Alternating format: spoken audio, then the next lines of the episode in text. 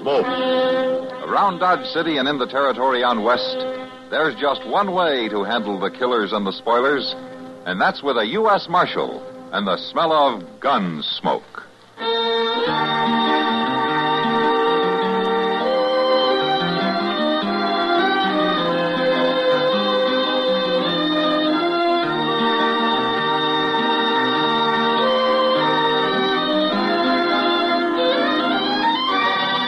Gunsmoke, starring William Conrad. The story of the violence that moved west with young America. And the story of a man who moved with it. I'm that man, Matt Dillon, United States Marshal. The first man they look for and the last they want to meet. It's a chancy job, and it makes a man watchful and a little lonely.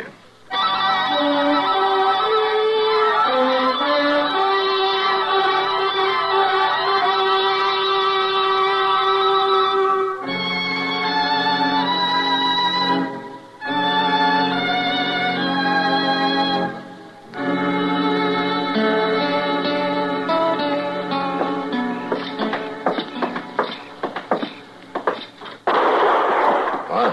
I think that come from down there someplace, Mr. Dillon. Well, let's take a look.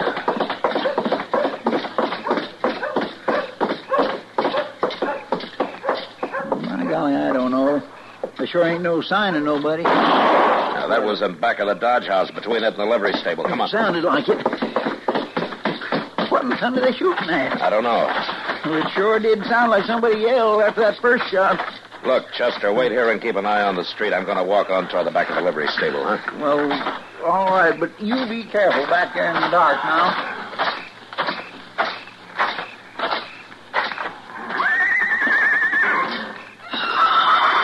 Oh, no. No call to get spooked.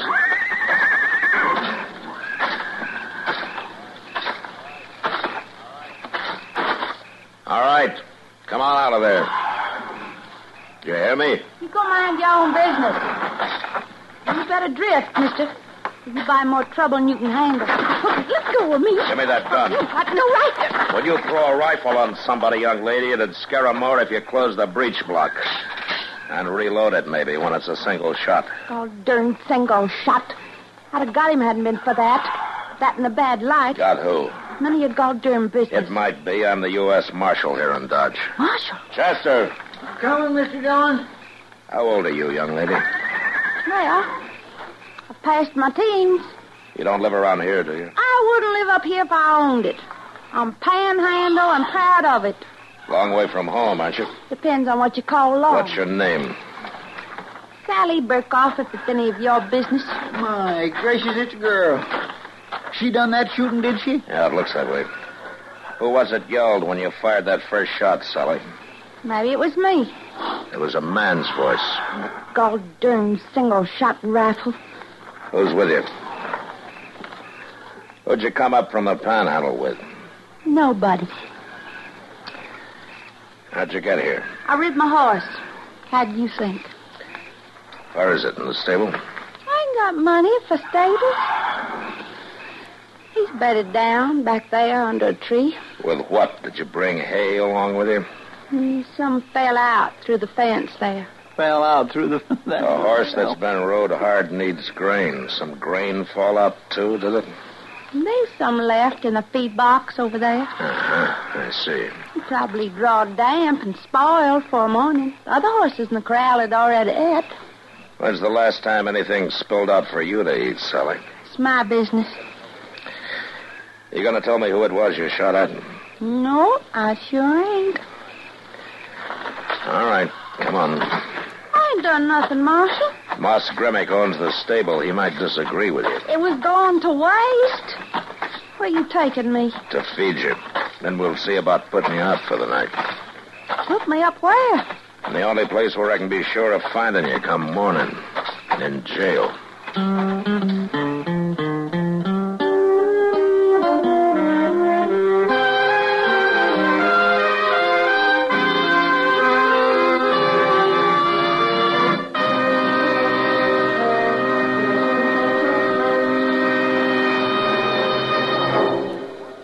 In the early days of World War II, an organization was born. an organization which offered benefits to all members of the United States Armed Forces. It was formally opened in April 1942 at Madison, Wisconsin, and called the Army Institute. Its mission was to provide educational opportunities for millions of American youths entering the armed forces. The response from servicemen and women was immediate and enthusiastic. Later that year, the facilities were made available to the Navy, and in February 1943, the name was changed to United States Armed Forces Institute.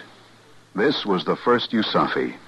Today, there is a bigger, improved USAFI with five branches in various areas of the world. But the mission is still the same.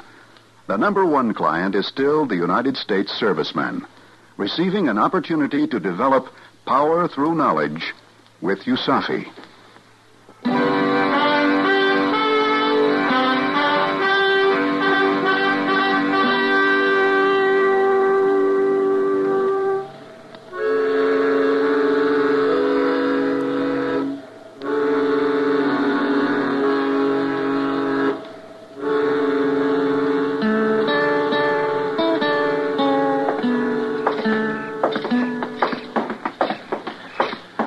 Oh, my, that sure was a fine meal. I bet better. Was that so? Well, just tell me where. At home, that's where.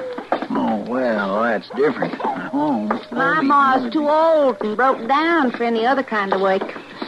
She's a gol darn good cook when there's anything to cook. Been kind of hard going, huh, Sally? It's my business. Yeah, I figured it would be. Well, here's your hotel, young lady. It sure ain't much of a jail. You've been in better ones, have you? I ain't never been in none before. That's right, I don't want to go to jail. Ah, come on, it's not as bad as it sounds. Just haven't got any other place to put you. Uh, hello, Doctor. Marshal, I want to report a shoot. That's him. Give me that gun. Grab her, Chester. You low down. You let go of that. Oh, you hurt me. Now you sit down in that chair and you stay there. Here's your gun, Chester. Well, I'm sorry, Mr. Dillon. She grabbed it before I knew Dagger, what what's she's all up this to. about? She tried to kill me. Now, you saw her do it. And that's the third time tonight. I was waiting here to tell you. First time was about an hour ago near the Dodge House. Hmm, Yeah, I know. Why's she trying to kill you? Just crazy, I guess. How would I know why? You know why, all right, you sneaking yellow dog. Sit down, Sally. He stole money from me and Ma. All we had, six hundred dollars. That ain't so. Wait a minute, Dagger. What happened, Sally? He come up through the panhandle last fall fetching a trail herd from East Texas. Fine breeding stock, he said they was, and he sold me a hundred head for six dollars. I had three dollars under the going price. There, you see, nobody stole nothing Oh. from her. Now, I remember that drive of yours last fall, Doctor. You started out with 2,500 head and didn't get here with more than about 400. I just had some bad luck, was all. Sure. Uh, Them cattle had the chokes, was all through the herd. Cowpox, huh? They was dying on him before he hit the panhandle. Only I didn't know it. And he seen a chance to unload a hundred of 'em on me. They started dropping before he was gone three days. Last one died two weeks ago. And when the chokes gets in a herd, they ain't nothing you can do. That's one of the risks of the cattle business. You can't blame me for it. You know they had it when you sold 'em to I me. don't suppose you told her that, did you, Doctor? Of course not. When a man's out to make a deal, he don't have to tell what he ain't asked. Even when the buyer's a girl? That was a legal sale. Now, whose side are you on, Marshal? I come here for You protection. mean to have the girl locked up or run out of town, maybe? I huh? sure do. All right, Decker, you've made your complaint. Now get out. Well, now, wait a I minute. said get out. Marshal, I'm just going to hold you responsible for anything she does. You do that, fine. standing up for that little wildcat. Sally, if I was to let you go, what would you do? Have another try at shooting Clem Dyker. That's what I thought. Ain't likely to miss him four times in a Oh. row. All right, Chester, take her back and get her settled in one of those cells. Yes, sir. What are you aiming to do with me, Marshal? I don't know, Sally. I just don't know.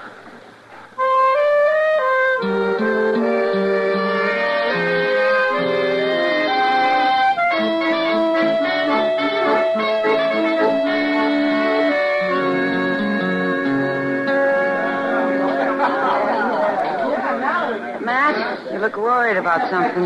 Oh? It's that young kid, Sally Burkhoff, right? Yeah. Kitty, I, I'll be darned if I know what to do about her. Well, Matt, as far as the letter of the law goes. Yeah, sure. Let her stand trial. She's guilty of stealing from the livery stable. She's guilty of attempted murder. And She'd probably go to prison. Well, she's young. Court might consider that. No, Ah, she's had a raw deal, Kitty. You know, there are just three of them her and her mother and her eight year old brother.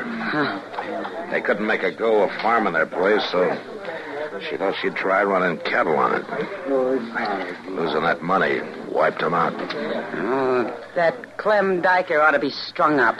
Yeah, but like he says, the deal was perfectly legal. Oh, Matt. Say, you want to play some draw poker with me and Chester and Miles McTagg? Oh, n- not tonight, Doc. I- Why not tonight? I've been working all week on my bottom of the deck deal and my up the sleeve holdout. I'm ready for you, Matt. Yeah, that's what I'm afraid of. Is he going to join us, Doc? nah, he says not. I think he's just sitting here worrying about that little Sally Burkhoff. Eh, well, I guess I don't blame him too much. Well, you might as well sit in, Matthew. I likely lose to everybody at that kind of a day. Uh, what do you mean? You remember them ore concentrates, iron pyrites, the stuff I took in on account when the Black Hawk mine closed down? Yeah, a couple of tons or so, wouldn't it? Three tons. And I allowed $150 for 'em. Figured they might run twice that in silver. Well, I got the assay report from Iola today. Uh, what are they worth? Less than $50. Wouldn't even pay to ship 'em to the smelter, so you better come get in on the game, Matthew. My day for losing. Eh, wait a minute, wait a minute, Miles here. Just a minute. I'm getting a lovely idea here. Hmm? Yeah, it's lovely. Does anybody else know about that assay? Well, not yet, Doc. Why? How would you like to get your $150 back? Uh, I have a due and proper respect for money. Good, good. Are you willing to let any money over that go to a worthy cause? If I get my 150, I won't even ask whether it's worthy. What are you talking about, Doc? Now, who could I get to help? You know, a sort of kindly swindler who could fool somebody good. Now, look here, Doc. Uh, I'm- uh, there's just one person. me. Matt, it couldn't work without me. Well, I'm not sure what couldn't work, Doc, but from the look on your face, it's Larson. Come on, Miles. We've got work to do.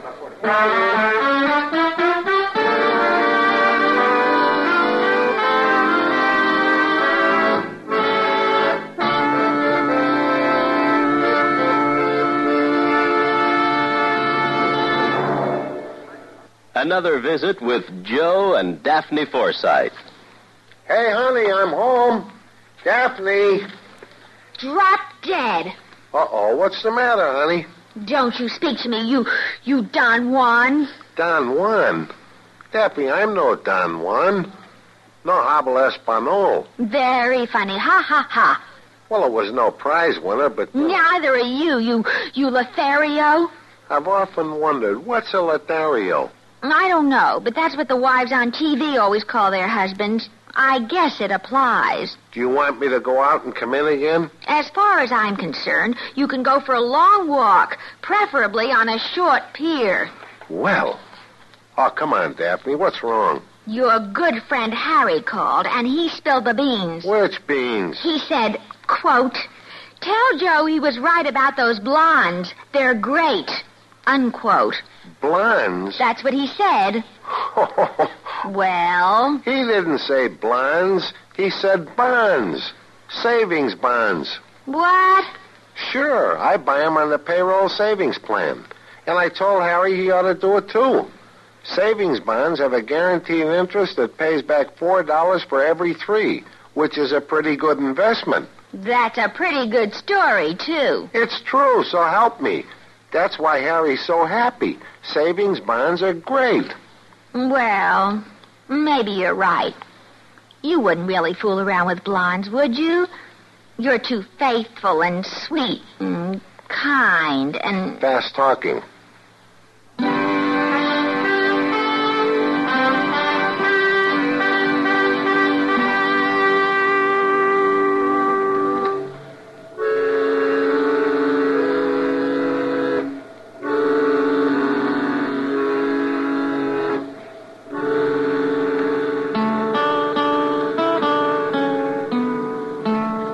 Matt's had plenty of time all the way around, Mr. Dillon.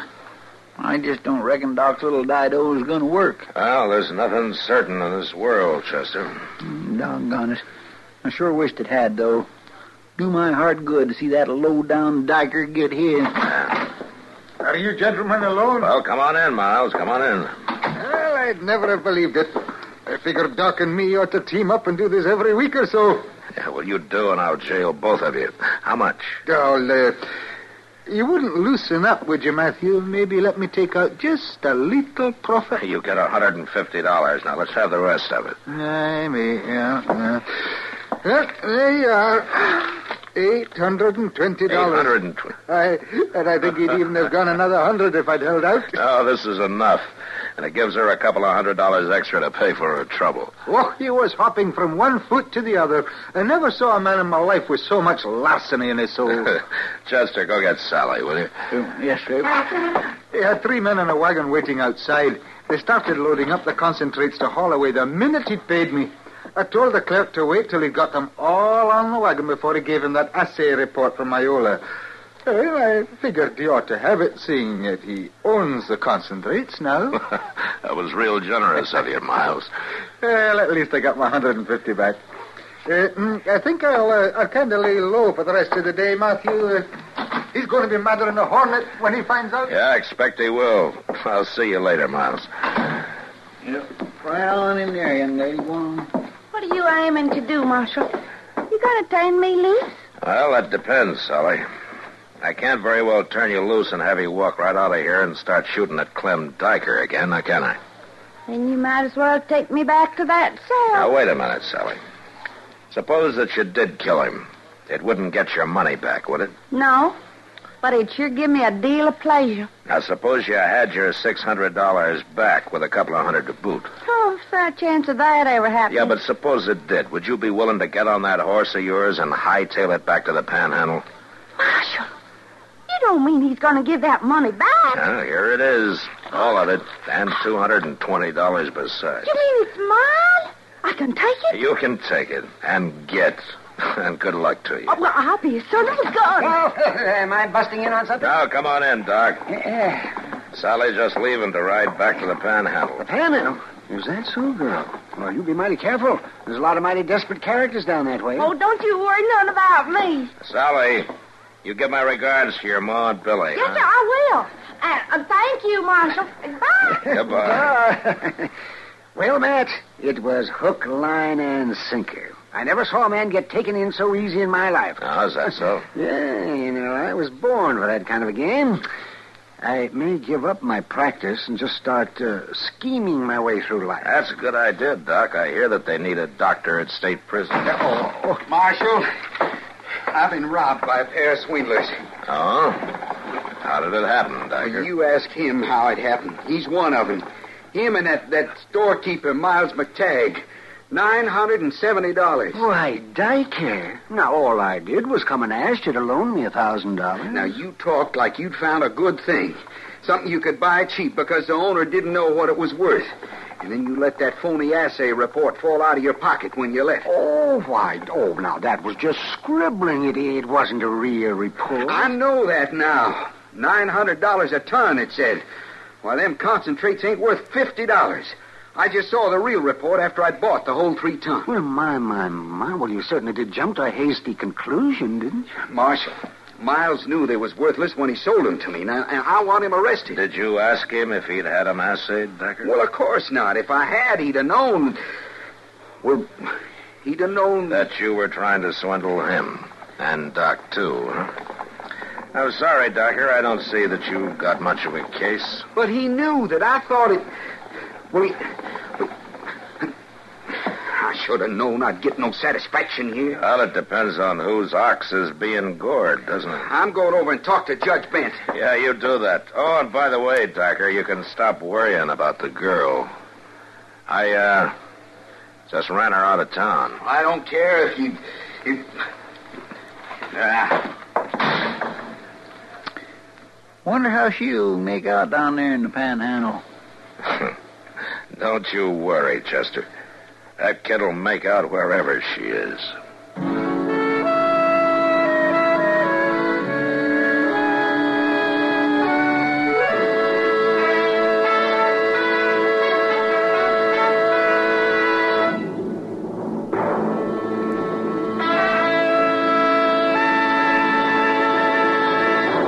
That old political character, Elijah Cuddlestone, was tremendously proud to be a part of the government of the United States. That pride shows through in this excerpt of one of his speeches. And it, and it is my sincere belief, I say I believe that the United States of America is without doubt, indisputably, the most successful experiment in democracy, that is, in democratic rule, that the world has ever known. Well, democracy, of course, means rule of the people. It's from the Greek demos, people, and kratos, meaning rule, strength, or power. Most forms of government owe their names to the Greek. For instance, anarchy is from the Greek word anarchia, composed of an, meaning no, and archos, ruler. An anarchist wants no king, emperor, or president above him. An oligarchy is a form of government where a restricted few have supreme power. Oligarchy comes from the Greek oligos, meaning few, and archo, which means rule, rule by a few. The Greek word hieros meant holy, and the word hierarchy once meant a government by officers of the church. Hierarchy now represents a system of graded authority. And the strange word ochlocracy means mob rule. In Greek, oklos means crowd or mob. Words like these literally make politics Greek to most of us.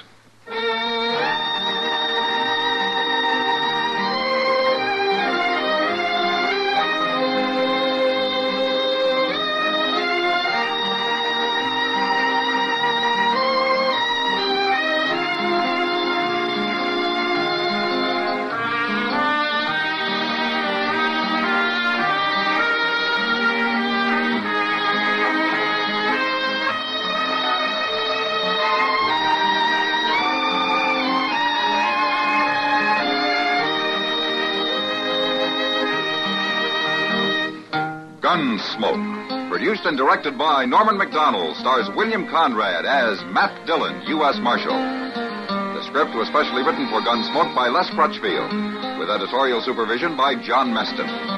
The music was composed and conducted by Rex Corey. Sound patterns were by Ray Kemper and Bill James. Featured in the cast were Parley Bear as Chester, Howard McNear as Doc, and Georgia Ellis as Kitty. George Walsh speaking. Join us again next week for another specially transcribed story on Gunsmoke. This is the United States Armed Forces Radio and Television Service.